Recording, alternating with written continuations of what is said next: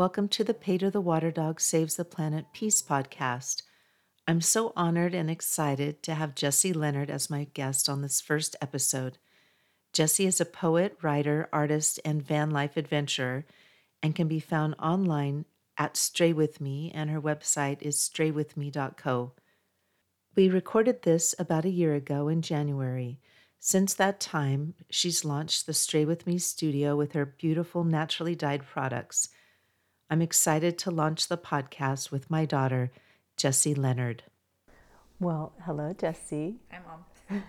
Hello, Avis. Well, thanks for joining me for the first episode of the Peter the Water Dog Saves the Planet Peace podcast. So I thought we would just kind of start off with going over some of your travels. Maybe just why don't you talk about what you've done since you graduated from college. I thought maybe talk about your travels to India and then your trip to Australia, New Zealand, and Fiji, and then you live in a van, you're doing the van life, and just what maybe got you into living the van life. Yeah, so after college, I knew I wanted to do yoga teacher training in India because I took a course on the history of yoga. I think it was my last semester. I know it was the last year, but whatever it was ended up getting me wanting to actually go to the country and experience that rich history of yoga for myself, because you can easily do a yoga teacher training in the States. It just, I think it's usually more expensive, it takes longer, and then you don't get to enjoy that cultural aspect of yoga that I think a lot of people forget, that it's things 2,000 years old or something. So the fact that you can really experience sort of how it was back then a little bit, especially more the spiritual side, because a lot of people in the States focus on the physical part of yoga and kind of dismiss or not really teach really the spiritual part of it. So that was my first entrance, I guess, into traveling and figuring out that I love to travel, but I went there alone and knew I probably wouldn't find anyone who wanted to go with me, so why not just do it on my own? So after that, there were other countries I had on my wish list of where to travel, and Australia, New Zealand, and it was actually Bali, was on the list, and they're all so close, so I just bunched them together in a month. And I wish I spent more time in New Zealand, because it was way more beautiful than I ever thought it would be. But yeah, when I was there, Australia is huge for van life. It's one of the first places, they call it combi life. I think it's combi with a K, but it's those typical VW buses that just go around the country, and it's a beautiful drive. But unfortunately I didn't do it when I was there, but that's a huge thing people do, is travel around Australia. Did you learn that more when you had your van now, or did that give you, was that the start of kind of giving you the idea to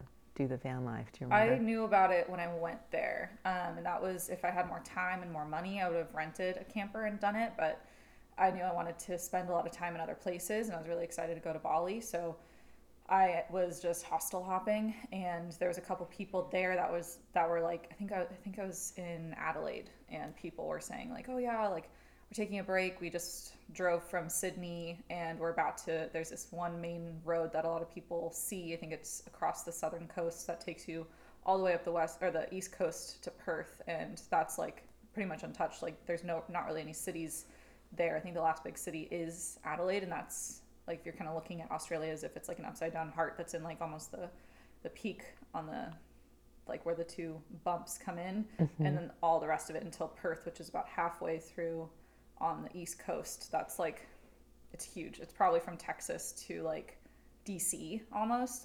It's wow. Crazy how far it is. So it's all pretty remote. But so I heard of some people who were in the hostel, they were just stopping by to get to take a shower and probably do some wine tasting. But they were just on a stopover before they continued. And I think they had a little post up oh, if you want to come by, come join us and they'll cut our gas prices. Do it. And so I saw it and I was oh, that looks awesome. But obviously I had other plans, so I didn't do it. But yeah, I knew about it before going to Australia. It's also huge in New Zealand. It's super fun in New Zealand, because I think it's one of the best places for just pulling off on the side of the road and sleeping. You don't need to really find Bureau of Land Management property or like national forests to be able to camp. You can, just find a random road and pull off, and you don't get hassled at all. So that's so nice. Mm-hmm. I know when I did the trip there, I met this woman that talked about this one campsite that it's all caves, and it's not necessarily, talking about the van life necessarily, but you just, she said it was a good experience because they came up and she had her children, one or two children, and the caves kind of looked full, but they kind of reorganized so that they could have their own cave. But it sounds like there's so many cool places to camp. Mm-hmm. And I know that you have had some travel anxiety from time to time. Did you have it when you went to India, or was it really more on the, Yeah, that's kind of when it started.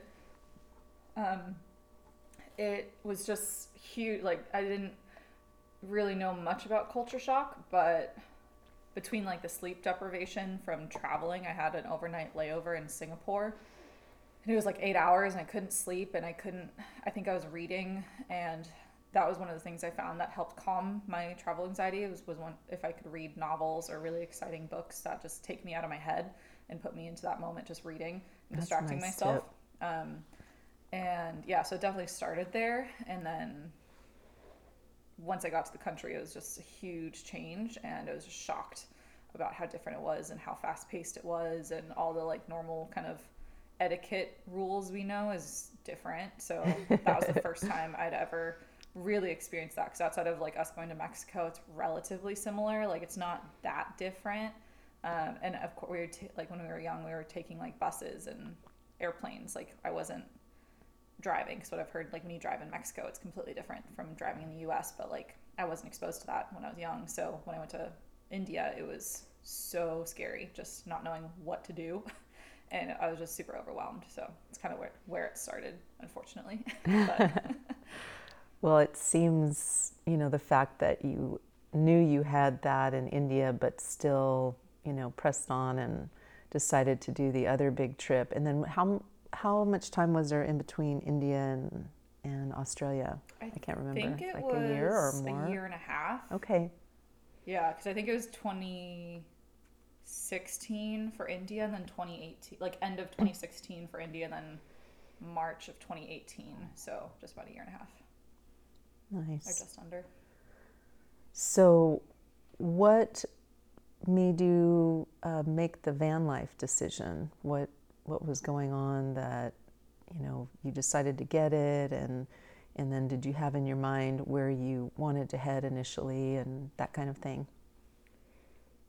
Well, I didn't really have a plan of where I wanted to go and what I wanted to see. It was just before it was on my radar, like years before. I think I was in college, it started gaining popularity, but I was just like, I haven't been out of the country at all. So outside of Mexico.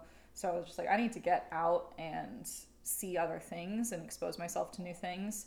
So I had the travel bug in that way, but then I just got tired of, especially after when I went to India, because everything's so cheap. You can stay in a really nice hotel for like $40 a night and be all on your own. But I was spending $45-$50 a night at hostels in Australia because it's so expensive. And then when I went to Bali, it was very similar to India. I think I was spending $40 for a resort. Like, I had like a villa to myself, and I was spending, I think it was like sort of their off season, so I was getting it super cheap, but it was awesome. So it just reminded me that like kind of the part with my anxiety is having a safe space makes me feel so much better, where I can just, and I'm also introverted, so if I can retreat to some place that's mine, even if it's tiny, it makes me feel so much more comfortable. So when I started learning about that with the aspect of van life, it was really attractive to me that I could explore the country and potentially like Mexico and Canada, and I have my home with me and all my belongings, because it's everyone kind of says like van life is like backpacking on steroids, because you're still minimalistic, but you're not just traveling in a backpack. You have a lot more gear with you and all your stuff to kind of take, because I know a lot of people who do 4 seasons in van life, so it's a lot more like snow gear and things like that, but they can carry it all with them because you have more space. So that was really attractive to me, and I was just kind of noticing it was exhausting traveling by plane, and I didn't think I could ever be that person that would forever be hopping on planes or trains. It just didn't sound comfortable to me. And I liked the idea of doing like a fast-paced, like month-long trip like I had done before. But everything else, like with van life, I can move as fast or as slow as I want. And that's really nice, where I can take, if I love a place, I can stay, and I have the flexibility that I can just have my home with me. I don't have to book a hotel. Like if I feel like I really want something more stable, I could book a campsite for a night and get a shower and all those things. But it's not a necessity because I have everything with me, and I can like fill up on water and go out in the forest and be off grid for up to 2 weeks and not be bothered. Or like, I mean, recently I've been staying in Oregon. That's been where I've been hanging out the most, and kind of call that like home because it's just so comfortable and everyone I know is there. And it's, that's nice. Mm-hmm. So going back, you, I know what you were doing for work, but why don't you talk a little bit about what you were doing for work and maybe what you studied in college, and then, you know, when you, how you found your van and kind of the build part of it. So I studied environmental studies and minored in biology in college. And when I graduated, I knew if I got a job in my field, I would kind of hit the rat race and just not do what I wanted to do, and or like in terms of traveling. So I got a job at a winery and was making really good money. And with the off season, it was great because I can go off and travel for a month, and they'd happily take me back after. And that was awesome. And I think I was making most of the money for the year in the harvest season anyway. So it was really great to have like a full-time job when I needed it. And then, just take off for a month and still have a decent amount of savings. And for the most part, I could pay for most of my trips with my tips. I just save them and keep them in an envelope and then cash it in for tickets and things when I needed to.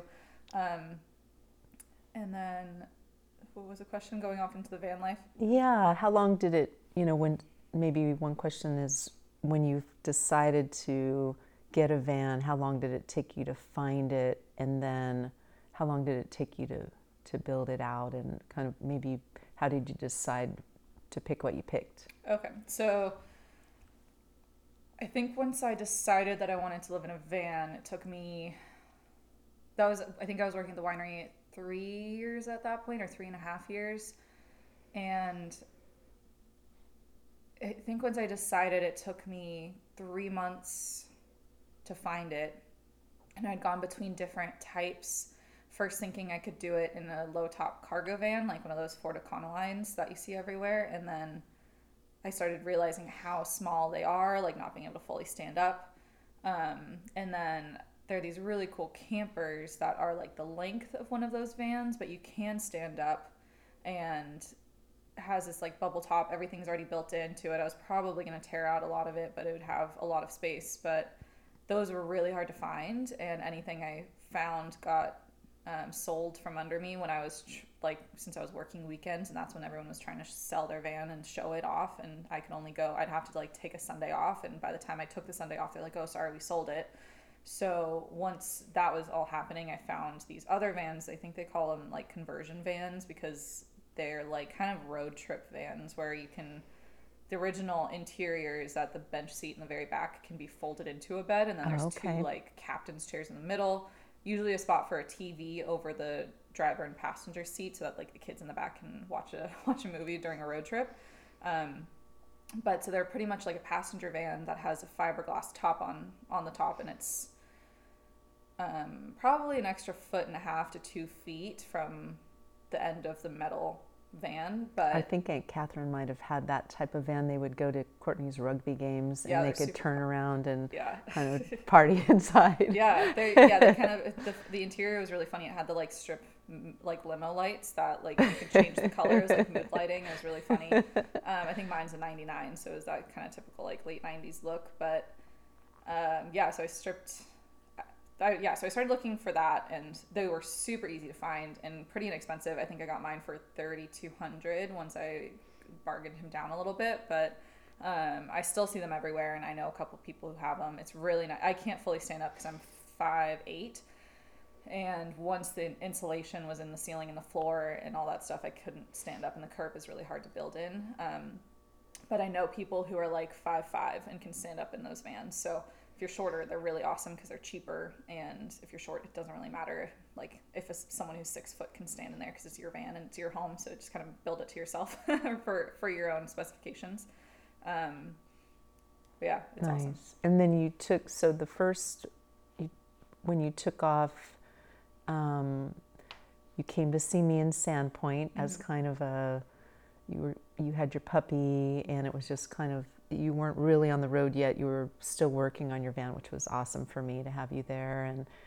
And you did some cool projects. I remember you, what's the name of the type of tie-dye? It's shibori. It's like shibori. A Japanese kind of tie-dye. Yeah, you shiboried your white quilt. It was so beautiful. And Shasta ate. Shasta eventually ate it. Shasta's. Why don't you talk about your dog? So that was a big fun part about getting a van, because I knew when I had my van, aka my own home, I could have a dog, and previous to that I wasn't able to because I was living with dad, and the landlords like wouldn't allow dogs as much as I think he wanted. He like knew it would make me so happy, but so once as soon as I was able to, I of course had this plan for when I thought the van would be done, and you always end up adding a month or two to whatever estimate you think your van is going to be done. But so she's only known living in a van, like she has no idea what it's like to live in a house. But it was a huge determining factor for me to do that, and the kind of breed I got was all about my needs and how I wanted her temperament to be. And she's torn up a lot of things because she's a German Shepherd, but she's also a goofball and makes me laugh and is so protective that it's perfect for me traveling alone, but she's so sweet to me. And once she warms up to people, and she's sweet to them too, but it's just really nice knowing that I just have a big dog and no one's going to want to mess with me if they have ill intentions. So yeah, she's a very cool dog. I love Shasta. And so then after Sandpoint, you went back and did a little more work on your van at your dad's, and then where did you go next? After that, once it was done, I knew there's this van gathering in Bend, Oregon called Descend on Bend, and it's been going on, I think, for 6 years. They had, of course, had to skip this year, but at that point it would have been its seventh year, but it's pretty new, and it started out as like a Westphalia meetup thing, and then eventually just grew into general van life and bus life and just nomads, potentially, even like it could be weekend warriors. It's just anyone who loved vans could go, and there's a lot of people around my age, but some older people and families, it's pretty much anyone can go. So I looked into it, and I think the ticket was like $100 for 4 or 5 days, pretty much just like a camping spot. There's events, and so the plan was to leave and take my time to get up to Oregon. I think I was going to give myself like 3 days to get up there and kind of get acclimated a little bit more. And then, of course, my van breaks down as I think I was 2 hours away and had to get towed right back, get everything fixed. Took 4 days to get everything fixed. Had issues with AAA when I was trying to get towed back. They weren't going to take me where I needed to go, and so I had to pay out of pocket. And then I had to drop another $600 just on the fix. And so I booked, once it was done, it was the day of the meetup, and I booked it up there. And it was fun, but also not, because I was going to have an acclimation period where I'd get used to being in the van, and that those first few days is always the hardest, no matter what change you're making. Like if you move to a new city, so just having every habit change, my home living situation changed within a day, and then being surrounded by all these strangers, it was really stressful, and I was really sad. What was the temperature when you got there? What time of year was it? I can't remember.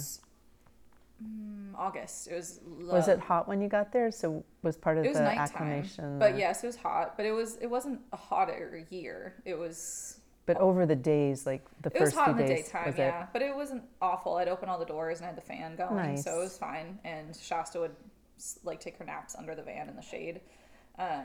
I remember that time in those first few days and just not wanting to, of course, be bugging you, but being worried that you had taken off. And during that time, was there ever a time that you thought, oh, goodness, what have I done? Or did you realize, okay, this is just, I just need to get used to it and meet some people? Or do you remember what you were thinking during that kind of time when it wasn't too fun. I was mostly homesick. Like, it was just like I lived with dad and at home for, I think that was 3 years after I graduated. So I was so used to always pretty much having a roommate, and and being close to family, and then just immediately overnight going from being completely isolated and alone while being surrounded by like 1,000 people at a van life gathering. So it was shocking, but I definitely was kind of like, why this was a bad idea. I shouldn't have gone here. I should have just taken it easy. Of course, I already paid for the ticket, so I was kind of like, no, I should just go. But I was just like, I just gotta make it through 6 months, like see how I like it. There's going to be a transition period, but if I don't like it after 6 months, then I can just stop. I can sell the van and get some money back, and then have enough to rent a place, find a job, and just be over it. But I knew I wanted to give myself a bit of some time to get acclimate, because some people say it just takes a week, sometimes people say it takes a month. So I was like, I don't want to give up right now because it's only been 2 days, but it wasn't fun. But once after like 3 days, I think it was the last day, I finally kind of walked around more with Shasta, and I was going to yoga every morning, and that was helping a lot. They did they hosted a yoga class every morning. So I met a couple people there. And then I think one day I was walking past and I saw one of my friends from yoga, and he introduced me to all of his friends, and I'm still kind of in contact with them, but I went to there was like a impromptu wedding there. So there was like the reception at the like campfire center after they got married, and so I ran into my friend Stavros, who now like he introduced me to everyone I know, and him and I we just had an hour phone call yesterday, but and this was almost a year and a half ago. This was August 2019. Was it 2019? And he's become one of your best friends. Yeah, he's like a big brother. So he introduced me to everyone I know in Bend, and then by extension, I keep meeting new people because they meet new people. They're like that whole group of people is like half on the road, half like at home in Bend. So all the people I've met is pretty much because of Stavros. And it's funny when I talk to people who have just moved into their van, I've actually kind of become sort of a Stavros to other people. Like I introduced them to the Stavros effect. Yeah, I guess you could call it that. But yeah, even though he's 10 times more extroverted than me and like needs to be around other people, I'm just kind of like, oh, I'm going out with friends tonight. Do you want to come and join me? Mm-hmm. And say like, yeah, they all live in vans. Like, come join. And it's really funny when I talk to people. Like, I think I have 10 times the amount of like van life friends than some other people have. And I think it's because I started my van life journey at a meetup. Mm-hmm. And it's been really funny when I meet people. They're like, you were at that Descend on Bend? And I'm like, yeah, I was just antisocial and an anxious ball of like of misery because I was homesick and had just moved into my van. And I think you were pre-social. Well, I know you were just getting used to. Yeah, I didn't go out, so I didn't meet anyone, and so it's funny because everyone's like, "How did you not meet a single person there?" I think I only met one to two people there, and then after the fact, they were like, "Oh, you were there," and I'm like, "Yeah, I just was in my van. Like, I just wasn't hanging out. I was just reading and hanging out with my dog and." But also, I didn't go and party because at that point, Shasta was still waking me up at 5:30 in the morning. So I'd go out for a hike and then come back. And then everyone was starting to wake up and get coffee. So I was starting my days way earlier than anyone else. But nice. And then you stayed there, right? Yeah, the plan was to go. I think initially I was like, oh, I'll go to Montana, like keep driving. But when I found out how alone I felt, I changed my plan to go to Colorado because I had friends there. And then changed my plan again because I didn't have the money to make it to Colorado to have like the gas money and then the buffer while I then went and found a job. So I was making friends in Bend. So I was like, I might as well just stay here. I'm comfortable. I can explore more of Oregon. So then the next like 2 months was me trying to find a job, and then ended up staying there for another 2 months after that, or 3 months after that. I forget. But, and now I think I was there from May to November 2020. So it's definitely my like home base where I go back and get to see familiar faces, and we then go on little weekend trips together. So it's really fun going back there. And then winter came and you headed south, right? And then I didn't want to hang out in the winter with how my van is built. It's not really built for winter, and I don't have snow tires, and yeah, it just isn't really made for winter. I remember you talking about some of the challenges of the cities and what was, you know, what were some of the differences between when you were in Bend and finding a place to sleep in your van there versus when you started to travel around in Southern California? So in Oregon and more areas in Northern California and like Washington, just most of the northern parts of the West Coast, you can find amazing camping spots really close to town. So the nice thing about Bend is just like 10 minutes outside of town, you can find, it's called BLM, for in this case it means Bureau of Land Management instead of Black Lives Matter, but it's public lands that you can sleep in for 14 days and then you have to move, I think like 5 miles maybe away, but you can stay there indefinitely if you just keep finding new spots. And it's Bend is surrounded by national forest, so you can just go out and camp. So it was super easy, super calm. And then when I went down to Southern California to follow the weather, I got that travel anxiety again because I was just like unknown. I don't know where I'm going to sleep, and it was, super stressful. And I found out that because I have a guard dog, any sound that passes the van, she just starts barking like crazy. So between the anxiety of thinking that a cop is going to knock on your van and tell you to move in the middle of the night, and then my dog just barking at joggers at 4 a.m., it just wasn't great. And I figured out a trick that, which a friend who also had dogs told me, to play white noise for them so that it kind of just like they can't hear every single sound that's passing. It helps them sleep. So once I did that, it was much, much better. And I stayed in Southern California for another 4 months after that. But it's not the best. It's much better to go and find BLM or national forest lands because you can really isolate yourself, and some of the best night's sleep ever. And some of the campsites I found when I was in Oregon, I could sleep without covering my windows and just wake up with the sunrise and not worry about some person creeping and looking through my window and seeing me sleeping inside. So that it's just a lot more peaceful, and I feel a lot safer when I'm out in the forest, which is funny because some people feel the opposite. They'd rather be surrounded by people, but I had my two issues with homeless people knocking on my van when I was city camping, not when I was out in the forest alone. Like, there's no one out there to bother you. You know, I was thinking about how in restaurants there's been this trend to allow food trucks, and when we were in Bend, there's that container restaurant place that had the containers, and you know, certain like city regulations that are controlling zoning and what you can put in, but then this flexibility around, okay, we're going to have this block and it's going to be food trucks and it's going to promote these small businesses who eventually will do better and move into bigger spaces. Like in Sandpoint, there's one of the most popular Mexican restaurants that started as a food truck and now is a successful place. So have you ever heard of any cities that have created like a little, almost like village? Because one of the problems for you were the laws, right? Like in San Diego, like it seems like they need to have an area, you know, it's good for the environment that someone's in a tiny house and you're living very environmentally conscious. And have you ever heard of anything like that?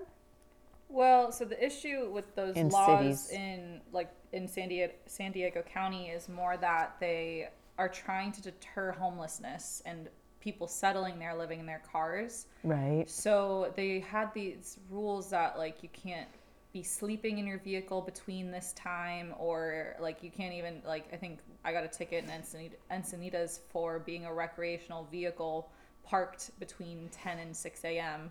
And even though my van was registered as a passenger van, not an RV, and it's more for that. And so actually in Encinitas, they did create a parking lot that you can go at a certain time. It was mostly for homeless people though. So because I could pass as a van, because I knew where to park. I wasn't leaving a mess after. I was leaving before the sun came up.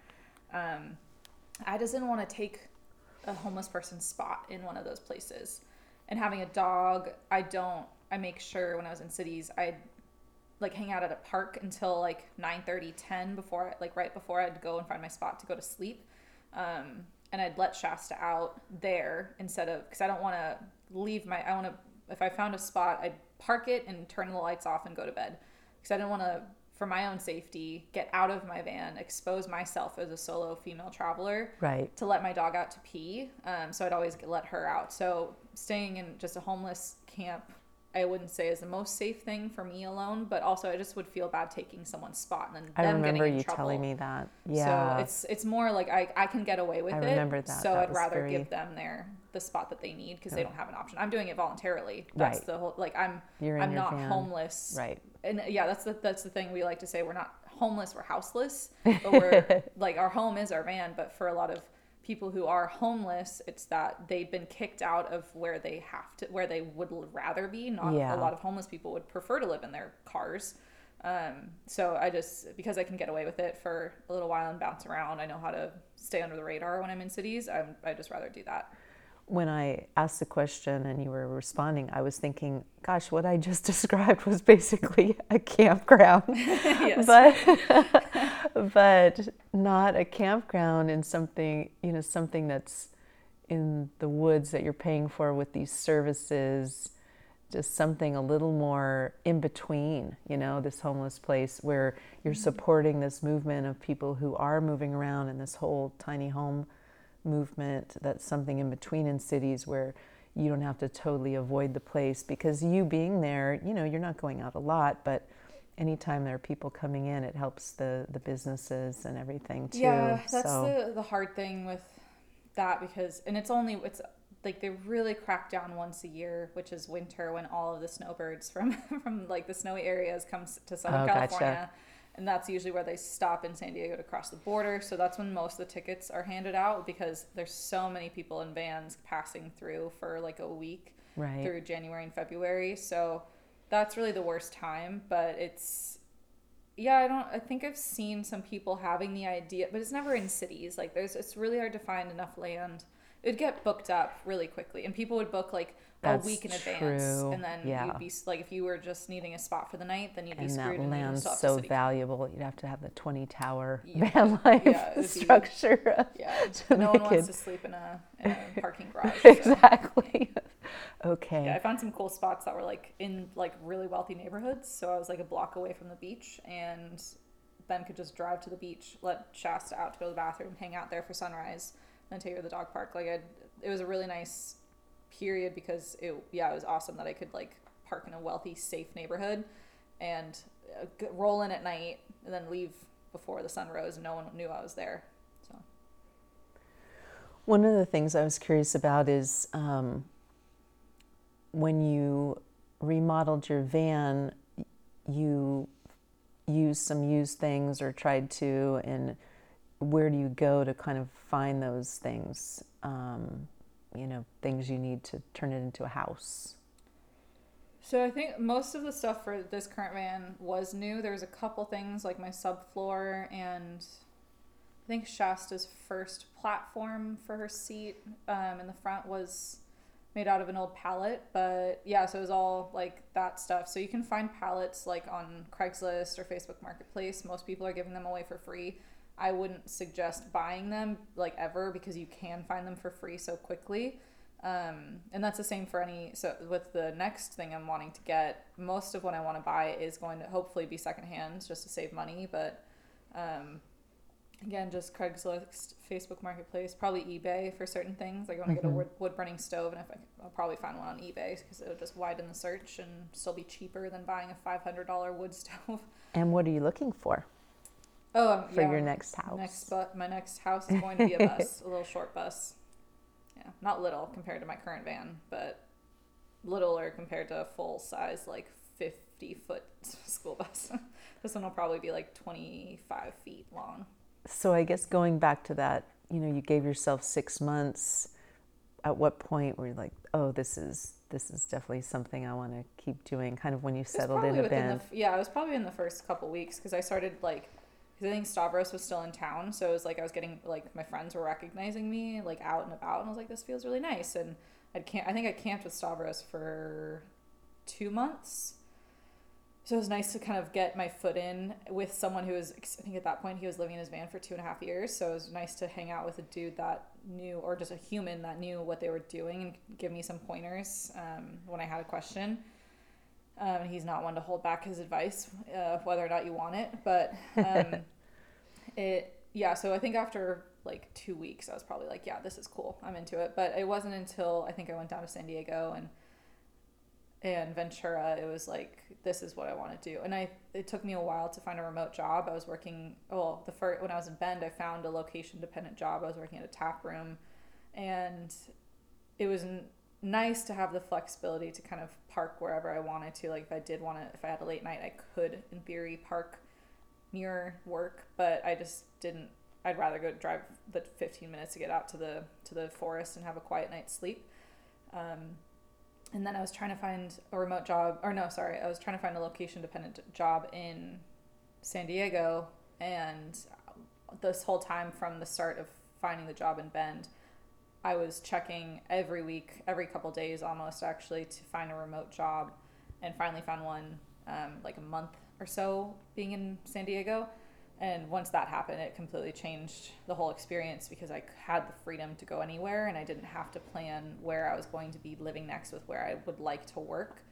So that was awesome. And it became a whole nother sort of anxiety for me of like, where do I go? I could go anywhere and work anywhere. How long should I stay here? Do I want to stay here a week and go on to the next place? So that uncertainty became a whole nother thing to overcome, and the opportunities just opened up for me with where I wanted to go. So that was really fun. And there's, now thinking back, I'm like, oh, I wish I stayed an extra week at this one place. But you can always go back. So you can always go back. Yeah, that's right. Well, how would you describe the different types of van lifers? And then the other question I had, and I'm not very skilled at this. I'm piling multiple questions on you at one time. Just, it strikes me that a lot of van lifers care about the environment, and you're living a small footprint in your small house. Just how do you think van lifers are helping issues like climate change or the environment, and then maybe the different types? Because I know there are people like you who are doing it to travel. There might be some, we were talking earlier about people that sell a house and buy the Mercedes Sprinter. Is that the Mercedes brand? And just when you've been on the road, how would you describe the different types of people out there? And I know there's all kinds of people, but. So there's this kind of hard thing that I think a lot of van lifers don't want to acknowledge. It's that, especially for the ones who travel a lot, their carbon footprint is huge because they're buying gas and they're driving all over the country. They're spending, like, I think a lot of people, their gas budget per month is like $500, so, or more, depending on how fast they're moving. So the gas consumption isn't great. So I know a lot of people who are thinking more about their MPGs with what they're getting. They usually get the Sprinter because that's the most fuel efficient one. That's not the only reason why people buy Sprinters. It's why that's a consideration for a lot of people. But, and also being diesel, it is, I think they say it's supposed to last longer. I know people who had to replace an engine at maybe 180,000 miles, and it's supposed to go 500,000 miles. So it's like, that doesn't sound right, but, but in terms of like different people, I mean,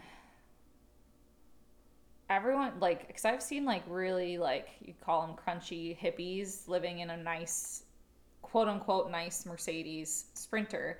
But for a long time, the Sprinter was really the only high top van you could get. So until like the Ford Transit and the Ram ProMaster came out, that was the only van you could get that you could stand up in with a metal body. So you could get the fiberglass tops for like a Ford Econoline or something. And I have a friend who just got, I think his top is like 3 feet that he put on top of a Ford Econoline. Wow. So he can stand up in it, but he probably spent a total, between the cost of the van and the fiberglass top, because apparently there's only like 2 or 3 places in the country where you can get a high quality custom fiberglass top, like fully fabricated for your vehicle. And one luckily happened to be in San Diego where he lived, but I think he spent $15,000 compared to maybe $50,000 for a Sprinter. So there's a lot more options now. Nice. And I think like people who live in like the VW Westphalias, I find just kind of have this passion for older vehicles, mm-hmm. and some get annoyed by it because they didn't know what they were getting into when they got one. But a lot of them either have a community, there's a whole community of people who like Westies, and same with, it's called Schoolies, the school buses. That's a whole nother community, and but everyone's pretty much on equal terms with each other. It's mm-hmm. just because it's completely personal preference. Well, I wonder what the footprint, it'd be easy to find out, like the footprint of a smaller house, not a crazy house, couple bedroom house, and then just taking a van that's maybe spending a week at a time and traveling around. And yeah, I'm not sure. Yeah, it'd be interesting to see. Not that everyone could just move into the vans, but it just strikes me as you're definitely paring down often. You could get a big storage and keep all your stuff, but it seems like a lot of people pare down. It forces you to pare down. Yeah, you're forced into minimalism. And a lot of people I know who sell their houses sell a lot of their stuff, and that's how they fund it too, is selling their belongings. I sold a decent amount. I think I probably made maybe $500 on my furniture that I sold. So nice. I didn't have a lot of stuff to begin with. So yeah. Well, One More Years is a Peter the Water Dog Saves the Planet book. It's the first one, and the theme is convincing people to keep their stuff longer and buy less stuff to try to help the planet.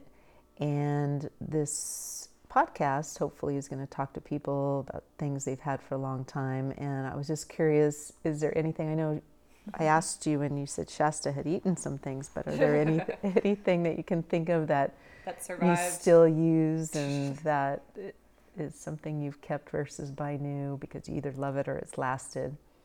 Yeah, I mean, so we came across the fact that my headlamp that I use very frequently is from college. I got it when I was in one of my biology classes. We were out in the swamp.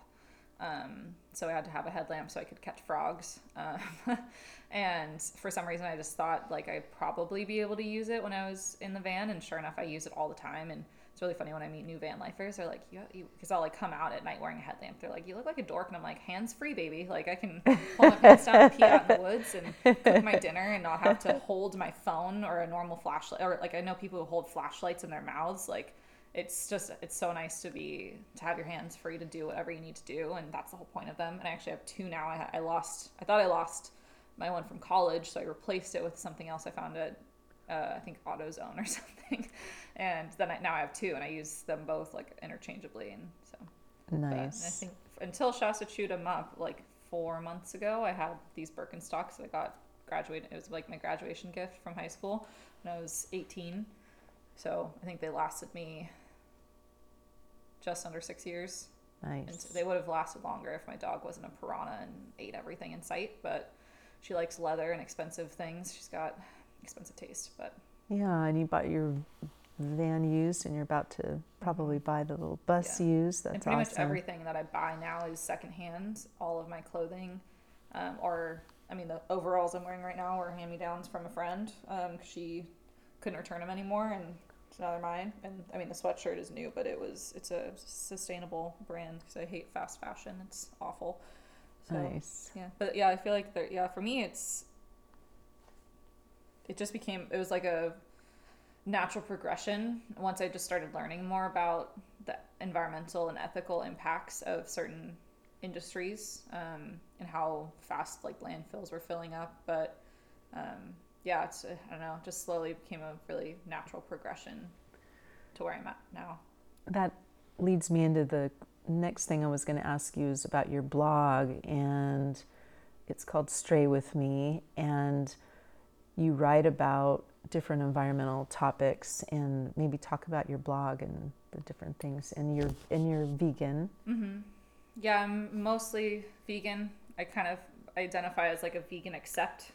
where you sit, like, for me, I'm vegan except eggs and occasionally cheese, but cheese doesn't agree with me, so I don't really eat it as much for just my own tummy health. But yeah, so I started the blog, and it was called Just Jessie initially.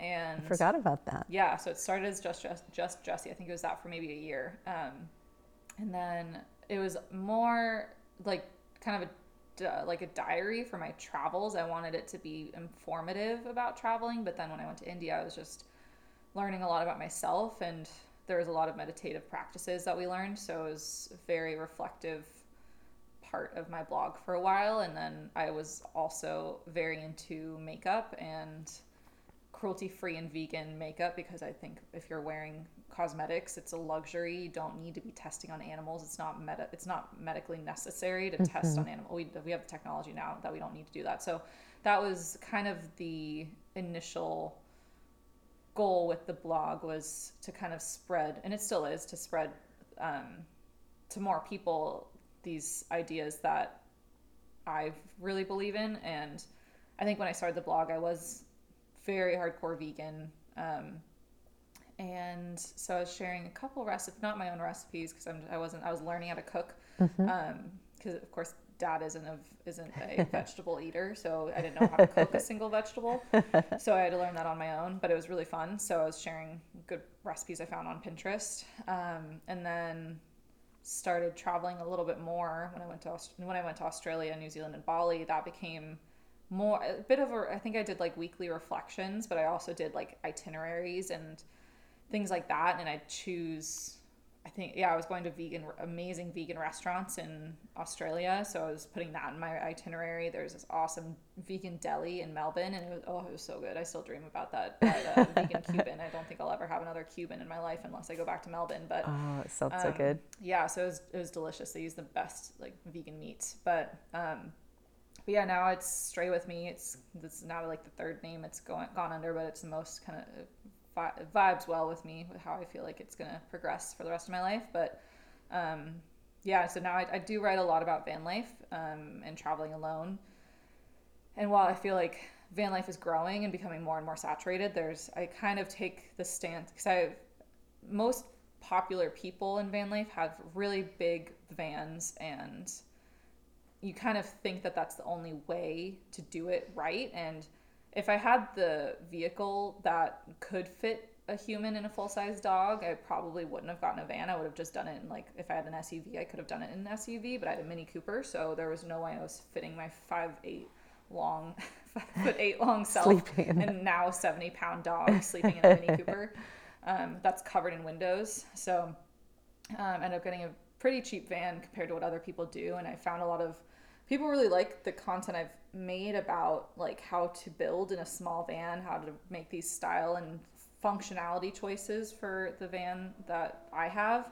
I by no means have gone viral or anything I've done, but it's fun seeing the few people I've helped who are strangers comment and be like, this was really informative. Like, I've had a couple people say, hey, where's your tour? Like, I really want to see what you ended up doing inside, because I don't really show the inside of my van, because I love the exterior of my van. It's the cool like vintage stripe, like green and beige from the 90s. It's so nice. Yeah, and you're staying with me for a couple weeks, and you brought your truck refrigerator in here, and I'm noticing that it just zoomed on, and I can hear it in the background. That's funny.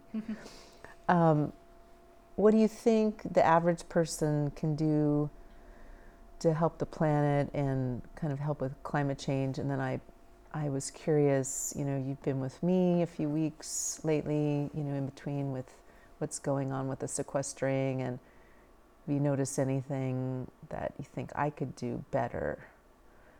You've really influenced me with meat. And last year I tried, instead of meatless Mondays, I tried to do meatless 6 days and just have one day if I wanted to have meat, and it really helped. Monday. Meaty Monday. And then this year, other than those couple of cans of smoked oysters I had the first part of the year, it's the 12th of January, and my goal is to, you know, not eat meat this year. Other those little oysters I ate. I think the big thing is not buying new things. Like, that's a huge, like, we don't realize that we really don't need to go do shopping, like clothing or, I don't know. I remember when I was living with Dad, the last place I lived in, it was like a little like suite, like apartment.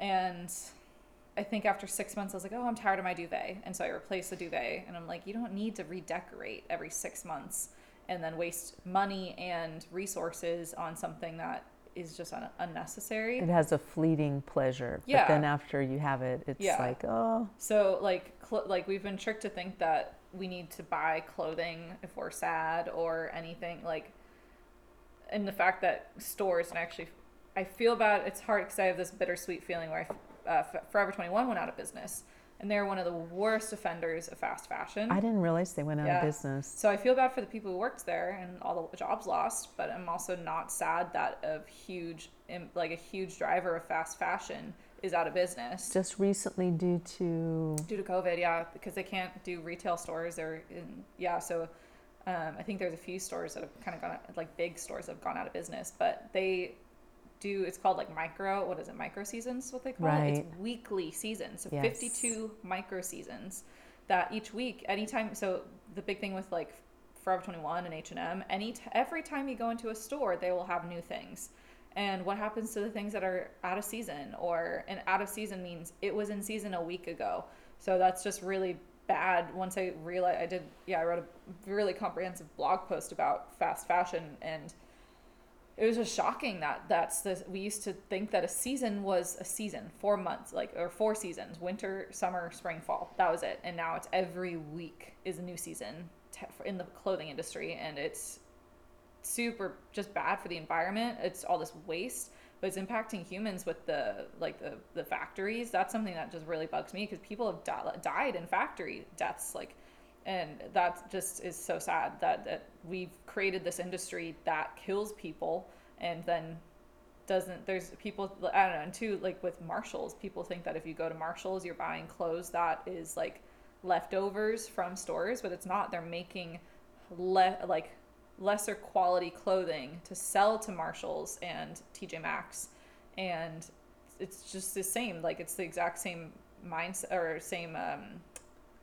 what's the word, like not formatting, but it's the same, like, yeah, they trick you into thinking that, oh, what these, it's okay because you're buying something that no one else bought. The extras, they overproduce, but they're actually producing for those. They're producing it for those stores, and I think potentially it started that way, but they grew in popularity that now they create a line to sell off to those stores like Marshalls and TJ Maxx. So and they showed in one article I saw how they were just trashing these clothes, throwing them in the garbage, and I think some countries have put some laws in place where they have to, they can't just throw that stuff into the trash. And they'll send them to developing countries, but usually they still end up in a landfill. They ship them off to developing countries to kind of pick through and then just get rid of them again. So there's never really that. But so I think shifting from buying from a store to buying secondhand, a while ago, I think just from the mindset of saving money, I started buying things that, from brands I like from Poshmark. And I think I can, because I love, for a while I was doing a lot of yoga and really loved yoga pants because I was wearing them all the time. And one of my favorite brands, Aloe Yoga, is on par with Lululemon, but they're over $100 for a pair of leggings. So I go to Poshmark, buy the same ones for $60 instead. And they are pretty much brand new. Someone probably wore them once. And I think there's a lot of yoga influencers on Instagram that they just get sent, which is also kind of damaging too, because for the environment, they send these influencers these clothing items that they wear once for a photo, and then they do it again in a couple months, send them a whole nother batch of their entire line. So actually a lot of influencers sell off their clothes that they got for free. So you can get pretty much brand new clothing that is washed, or just wash it yourself too. Once you get it, is highly recommended. But so it started as a money saving thing, and then it just became, I just think it's stupid now to buy anything new, because you're saving so much money, and you can get, I found Birkenstocks for $40, pretty much brand new. Those things are $120 brand new too. So when you buy it from the store. I hope to do a bicycle tour, and I'm hoping to put everything together, as much used stuff. When I was, you know, my grandma, in her time, you'd buy, there were just a couple of seasons, and you'd buy yourself a nice camel hair coat, and then you'd have it for your lifetime. And things lasted so much longer before. Now things are made to deteriorate. Right. So, which is another benefit of shopping vintage, is that they are made to last decades. So right. When you're buying something that's secondhand, most likely vintage, even from 20 years ago, it's probably going to last another 40, because if it was taken care of well, and if you take care of it well, then it's going to last. But those stores, when you buy them, they are only meant to last like a month, and they even start breaking down when you wash them. Like, you put like a t-shirt on and it rips. Like, those things aren't meant to be worn very long, and they want you to go back to the store and buy more. So right, it's just it's an endless cycle that once you realize how deep it goes, then you can kind of break free of it. And I think that's a really good, easy step to start for people, because people like buying clothes. So it's just, it becomes kind of more of a game and a hunt when you start thinking about buying things secondhand. It also makes you think more critically about what you actually need. Mm-hmm. But I know plenty of people that have massive closets still, but it's all secondhand. And so they love clothing, but they knew about the impact, but they're mm-hmm. like, well, just buy it secondhand and help the environment a little bit more by doing it that way. Right. That's a good mm-hmm. suggestion. But in terms of you, because I didn't answer that question. Oh, that's right. I haven't really noticed anything. I think the next step for a lot of people is buying less single-use plastics. Yes. So that's the next thing. But I mean, you're wearing my hand-me-down to a couple of things of mine. So we were joking that hand-me-downs used to go the other way, and now they go from Jessie to me. Yes. When you're here with me, I'd like to talk to you about some of those ideas for how I can change out a few more things, and we can things that I could buy. Yeah, produce bags. Those are hard, but you just buy the cotton ones. What about Saran wrap? You just buy the containers. Beeswax. The beeswax wraps. Okay.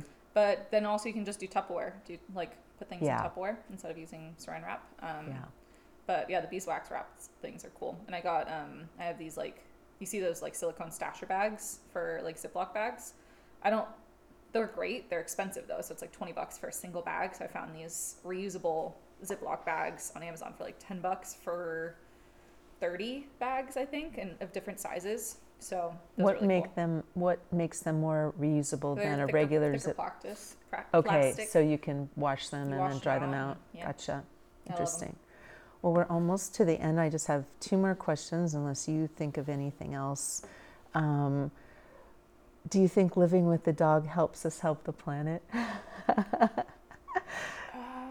This is Peter the Water Dog Saves the Planet series, and you have a dog and I have a dog. My dog is Teo, by the way. He's a Portuguese water dog. I don't know. I mean, I think it can make you, depending on the dog, it can make you get outside more and make you appreciate it more. I agree. But I mean, sometimes most of my trash is Shasta's treats and things like that. So it's I don't know about that. Let's keep it honest. Keep it real. Well, she's a puppy. Well, she's about to be 2 in a couple months, but she needs a lot of training. She's super smart. So I go through treats really fast. And so, it's that's the one thing that's annoying. Yeah, bags of treats are always packed in plastic. And there's not really, unless you make them yourself. Yeah, there's an opportunity there, I think, to make that, someone to make that. I'll have to search it up and see if we could find some. She's pulled off, part of how she's, ripped some of my bedding, and I've had to replace it. She, which is another thing, she's not so environmentally friendly because I have to replace things constantly. She's eating things. She's older now. Hopefully that'll improve. Yeah, it's slowed down, but for a while, I think she's gone through, through 4 phone cords and, 15 pairs of underwear, a few socks, plenty of shoes, 3 blankets, and 2 sets of sheets, because she just rips them and I can't fix it. I think I sewed one of my comforters once, and then she ripped it again. But she can smell things. That's how she ripped my sheets, was that she could smell the treats on the bed, holds the blankets down, got the treats, ate them. So they kind of, for her, and dogs like her, she probably need it to be in plastic to seal off the scent. If I leave it open, she can smell it. But it could be, you saying maybe some other type of container, like a steel case. Be very expensive. So that's probably where you can go to Petco and refill. That would be a good option. Yeah, to come with your Tupperware or your mason jar, if you're trying to be all hippie and trendy about it with a mason jar, but put it into, because they have those it's a what's it called, a bulk treat section. Yes. So that'd be a good way to reduce your plastic for treats. Yeah, but nice. It just, I don't know, I don't think they, I think they do potentially have the calorie count and like ingredients. That's just where I just feel nervous because I don't think they always have the ingredients, and with Shasta having a sensitive stomach, I have to be wary about what I get her. But yeah. I wouldn't say right now she's the most environmentally friendly dog, but hopefully in the future when she stops eating things. That can be a goal for this year. Make my dog. We can revisit it. Well, yes, and I think getting outside with your dog, that makes you think about the environment, and then the sense of community. Now we're kind of sequestered, but when you get out with your dog, that brings us together. So I think those would be my things about how dogs help the planet. And then happy people make the planet better. That's true. Yeah, it gives you hope. I guess I just wanted to add that you were the inspiration for One More Year, and there's a scene in the book where Tilly's talking about this One More Year idea and asking people to keep their things one more year. So when you need a new cell phone, rather than just rushing out and getting it, or something breaks, that you try to fix it. Do you see the million cracks in my cell phone that hasn't been fixed? When your mind thinks about, okay, I need to buy this thing, can you fix it? Can you buy it used? But we were on a hike, and it was New Year's.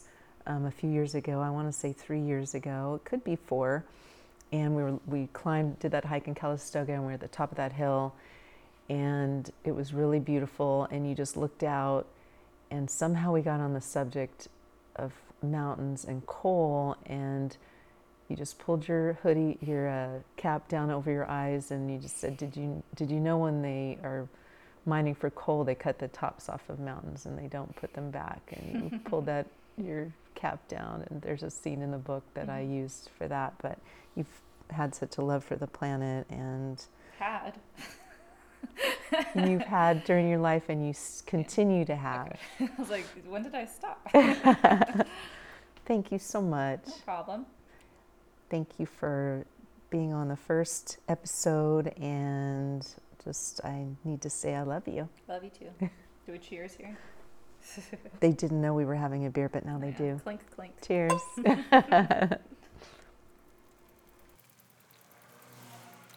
Thank you for joining me for the Peter the Water Dog Peace Podcast. Until next time, sit with yourself in silence every day. That's self with a capital S. We are all scholars of peace. Peace and love to you all. Follow Jessie Leonard at Stray With Me. And you can find Jessie's book of poetry, A Journey to Find My Broken Pieces, and her naturally dyed products on her website, straywithme.co.